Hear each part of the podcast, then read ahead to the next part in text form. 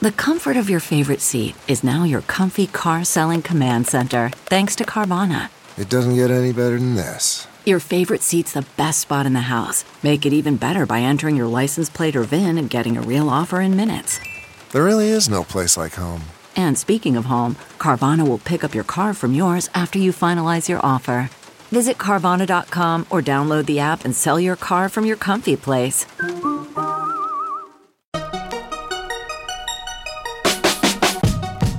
Welcome to the Techmeme Ride Home for Thursday, July 30th, 2020. I'm Brian McCullough. Today, a comprehensive rundown of the big tech testimony in Congress yesterday.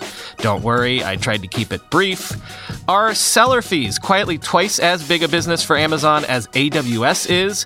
There's a new king of the smartphone hill as Huawei surpasses Samsung, and I think we can officially say that the Peacock launch has been a success. Here's what you missed today in the world of tech. So I'm glad I didn't wait for the hearing to end to release the show yesterday because the thing went on for nearly six hours. Although I did listen to most of it, at least in the background, and I continue to stand by the assertion I made yesterday that the questions from at least some of the Congressfolk were very good. Informed is maybe a better word than good. The Congressfolk were clearly mostly prepped for this hearing. They brought up specific incidents to make pointed assertions that were less nebulous than we've seen in the past. Now, a lot of people seem to have disagreed with me, saying again, gee, wouldn't it be nice to have representatives that understood technology? And yes, it was mostly just theater in the end. Don't expect anything really substantive to come out of this. But I think it is worth noting that our elected representatives seemingly can learn and there were some clear contours to the thing that I think we can tease out to get a sense of where we're at with this whole regulating and maybe breaking up big tech. Even if it was mostly theater, we can see where some of the thinking is going in the has tech gotten too powerful circles. In the hearing, for example, Tim Cook was questioned eight times. Bezos was questioned 13 times, and Zuckerberg and Pichai were both questioned 16 times each for a total of 50 minutes each. I have to say it was Pichai who seemed to get the most pointed questions. If anyone got off relatively lighter than the others, I would say it was Tim Cook and Apple. Though Tim Cook's sharpest questioning came when he was asked about Apple's removal of rival screen time apps from the App Store after Apple released its own screen time app. He parried that well, I think, saying Apple was concerned for kids' privacy. But there was a bit in the way of juicy details for Apple as emails uncovered by the committee between Eddie Cue and other Apple execs from 2011 seem to show that Apple considered taking a 40% cut of first year digital content subscriptions instead of the 30% cut it currently takes. That would fly directly in the face of all of the times Tim repeated that Apple has never raised prices in the App Store. Also, there was an email from Cue to Jeff Bezos himself that reveals how Apple convinced Amazon to finally put Prime Video in the App Store back in 2017. Apple agreed to only take 15% of revenue from Prime Video subscriptions made on iOS versus the 30% that they obviously take from everyone else. That would fly directly in the face of Apple treating everyone exactly equally. There were also emails released by the committee showing how Amazon pursued a systematic plan to weaken and undercut diapers.com, undercut them on price, thereby essentially bullying diapers.com and its parent company into selling out to Amazon. Amazon eventually acquired the company. I mean, that whole saga was a well known open secret, but it is still striking to see that play out in real time on an actual email chain. Amazon was willing to lose $200 million a month on diapers alone, merely to undercut diapers.com, something, something. When you're so big, it's impossible for smaller competitors to beat you. The biggest revelation emails came from Facebook and showed that Facebook indeed wanted to buy Instagram, at least partially, to explicitly avoid competition. Which, again, big open secret, we knew that, but again, seeing it there in black and white is something. This is quoting from The Verge, and it quotes a February 2012 email exchange between Zuckerberg and Facebook CFO David Ebersman. Zuckerberg is floating the idea of buying Instagram, Path, maybe even Foursquare. Basically, he was wanting to shop around and take out any rival he could see. Ebersman is skeptical about this, saying he's not sure that much value would accrue to Facebook if Facebook just went out and bought other social networks wholesale as opposed to integrating them into the Facebook product itself. Quoting from The Verge. It's a combination of neutralizing a competitor and improving Facebook, Zuckerberg said in a reply. Quote, there are network effects around social products and a finite number of different social mechanics to invent. Once someone wins at a specific mechanic, it's difficult for others to supplant them without doing something different, end quote.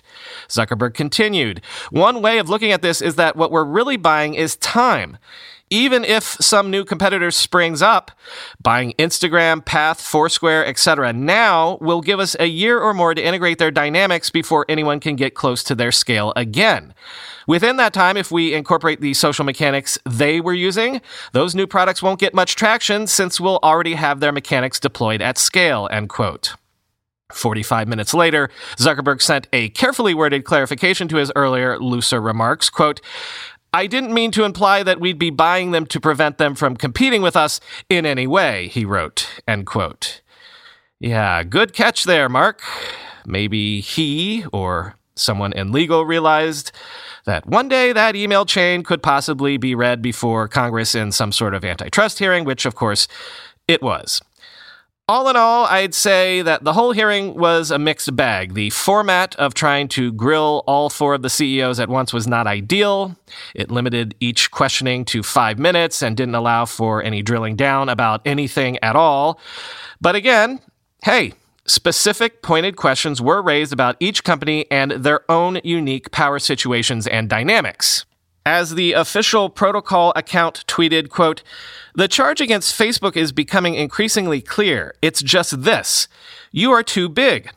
None of the details matter because you're too big and have too much power and too much control over how people live their lives online. And that's the crux of the whole thing. Facebook says, we catch most bad stuff. Amazon says we treat most sellers well. Apple says most developers pay nothing. Google says our systems mostly work. Even if that's true, are these companies so big the exceptions are too many? End quote. As Casey Newton wrote in the interface late yesterday, quote, the downside of Wednesday's format is that Congress struggled to make airtight antitrust cases while prosecuting four of them simultaneously. The constant attempts by Republicans to derail the hearing with phony bias complaints were unfortunately successful. But the upside is that Congress actually mentioned often by name, the many businesses that have been squashed as a result of anti competitive behavior by the giants. Amazon was asked why, during the pandemic, its own Ring doorbells were deemed an essential good so as to not interrupt their distribution, where competitors Arlo and Eufy were not. Tim Cook was made to answer for why Basecamp had such a hell of a time getting an email app approved without giving Apple 30% of its revenue. Sundar Pichai had to take questions about the many ways in which the company has made life worse for Yelp in an age where these tech CEOs can feel all but untouchable, Wednesday showed us the beginnings of accountability. The giants were called on the carpet and interrogated. It was overdue, it was messy, and it was unsatisfying. In other words, it was democracy. And I, for one, was glad to see it. End quote.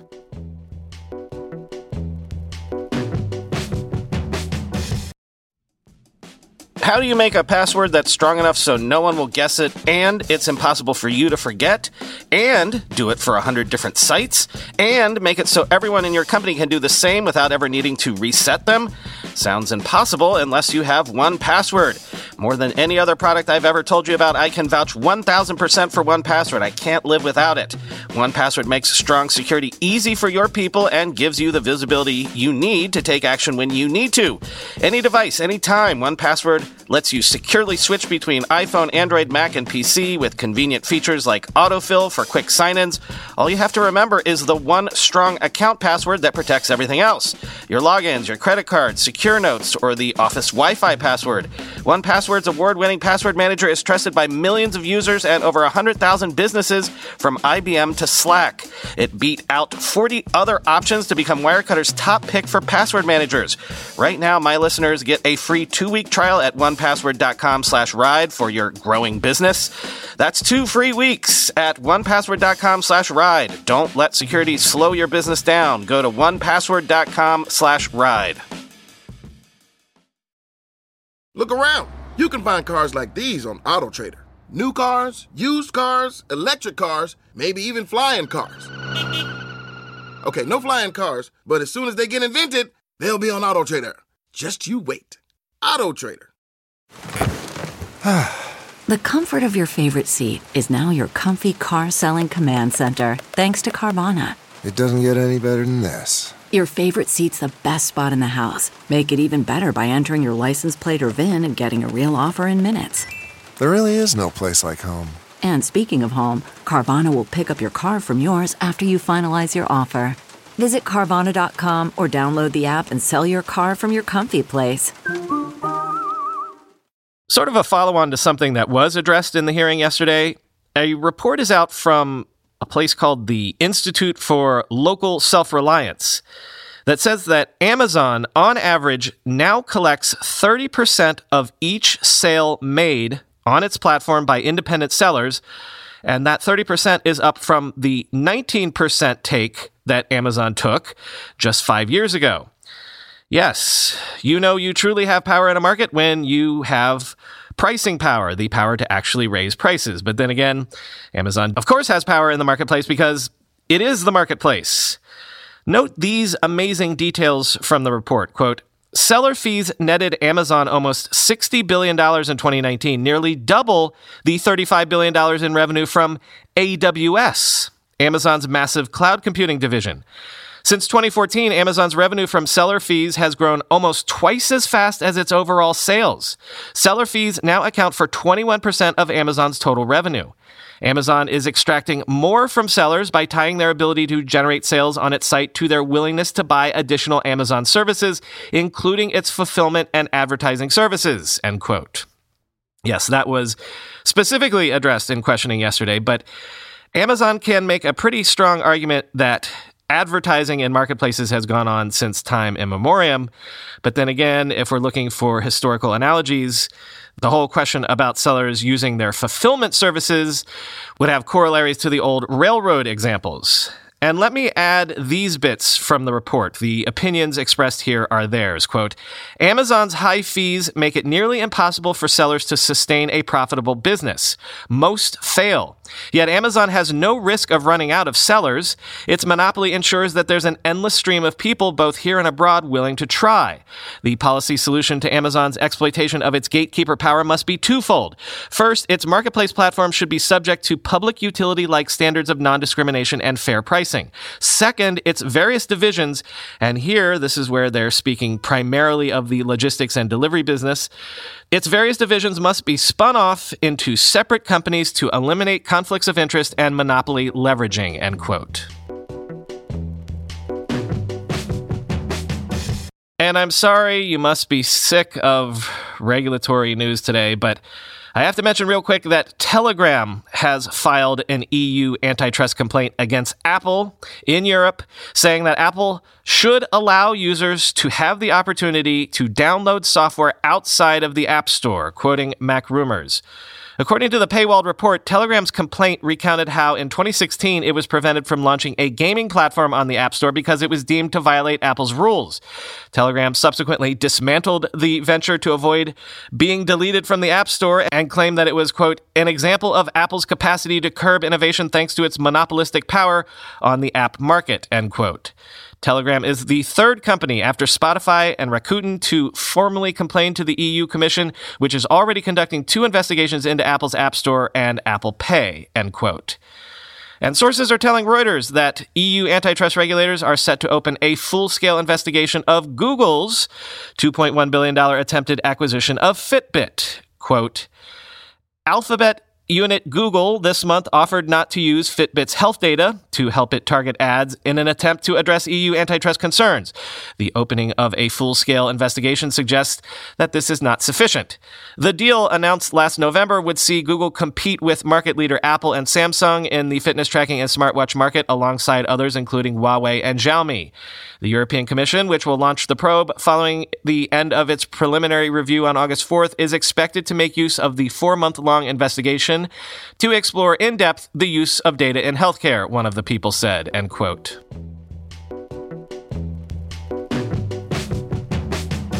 Worth noting that there is a new king of the smartphone hill.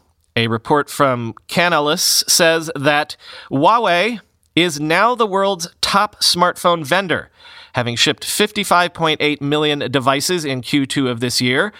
While that was down 5% year over year for Huawei, it did allow them to overtake Samsung because Samsung shipments were down 30% year over year.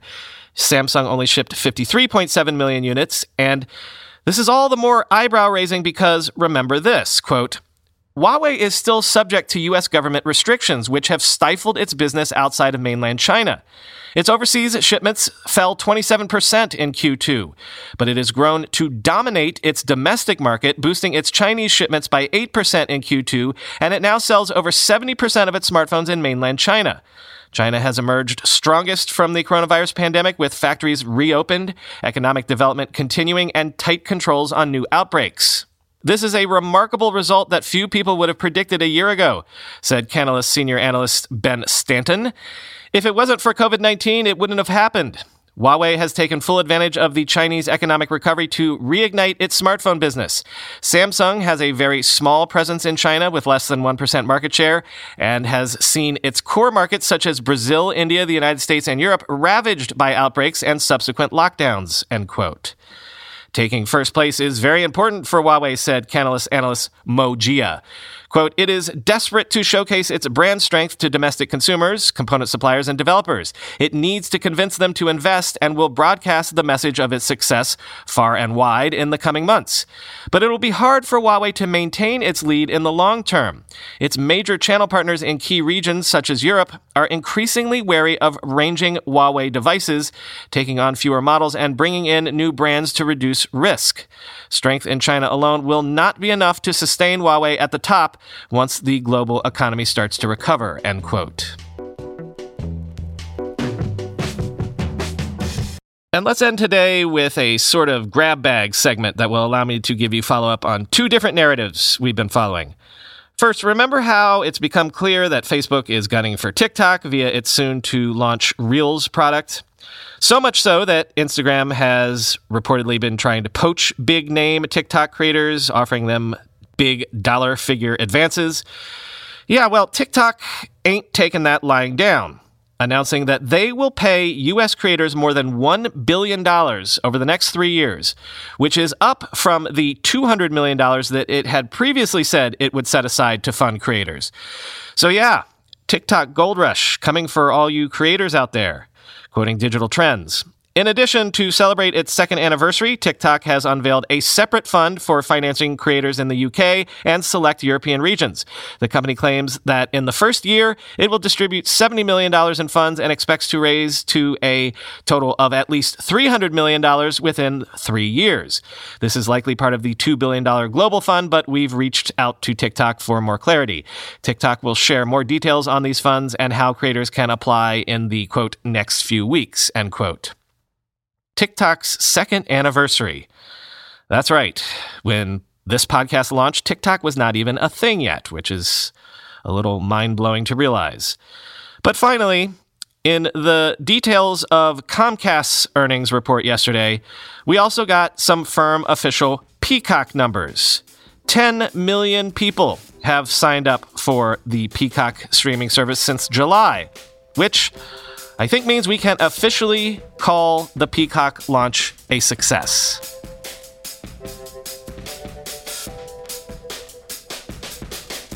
So, as you hear these words, remember basically all of the big tech companies will be reporting their earnings after the bell.